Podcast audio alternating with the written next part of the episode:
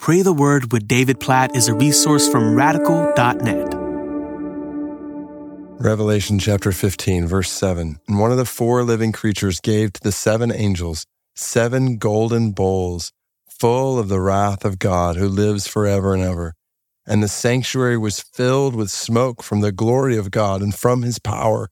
And no one could enter the sanctuary until the seven plagues of the seven angels were finished. There's so much here in Revelation chapter 15 and really sobering imagery, specifically about the holy wrath and judgment of God coming upon a sinful world. And the picture here in Revelation chapter 15, verse 7, is that people can't come into the sanctuary of God that's filled with the smoke from the glory of God and from his power they can't come in until his wrath is fully poured out. And there's a lot that goes with this imagery. But at the core, I just want to remind you this is the gospel. You and I cannot enter into the presence of God unless the holy wrath, the holy judgment of God to our sin is fully poured out. And this is what Jesus has done for us. Oh, especially for those of you who might be listening to this on Christmas Eve, to think about why Jesus came.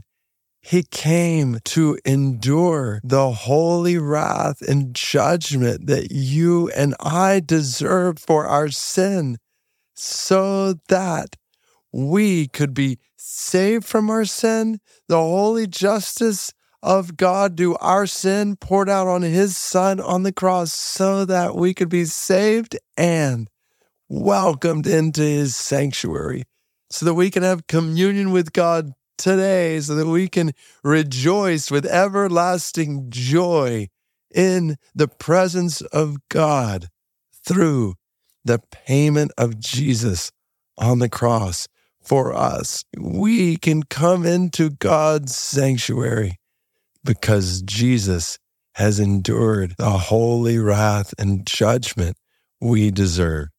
So, all the more, again, especially if you're praying this on Christmas Eve, all the more, let's praise Jesus for what he has done for us and take full advantage of the privilege we have to live in the presence of God to commune with God, to walk with God, to be His temple, His Holy Spirit, His holy sanctuary, our bodies. Oh God, we praise you for sending Jesus as a sacrifice for our sins. Jesus, we praise you for leaving your throne in glory to come to us, to be born a baby, human, fully like us, yet without sin and to live a sinless life. We praise you for your sinlessness. And then we praise you for your sacrificial death on the cross for us. Jesus, we praise you for taking the full, holy wrath and judgment due our sin, due my sin on the cross, so that I, we could be saved from sin and restored a relationship with you and we could come into your sanctuary right now in all the different places where we are, commune with you. And we just say, help us to experience this communion to the full today and every day in concentrated time in prayer and continual time in prayer.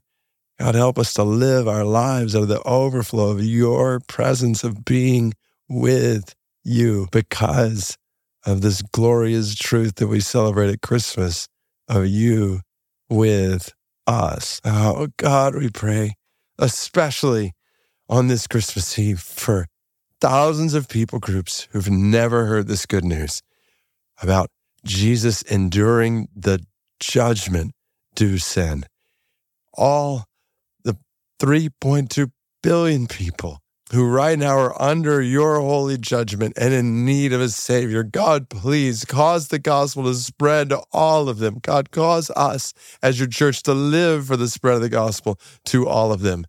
God, may it be so that this time next year, if, if you tarry, Lord Jesus, that this time next year, thousands of unreached people groups would have been exposed to the gospel through your church, through people who know your salvation, proclaiming your salvation, giving of our resources for the spread of your salvation to the ends of the earth. God, may it be so. We pray all this according to your word in Revelation 15, verse 7. In Jesus' name, we pray in the name of the one who makes communion with you possible, O oh God. Amen.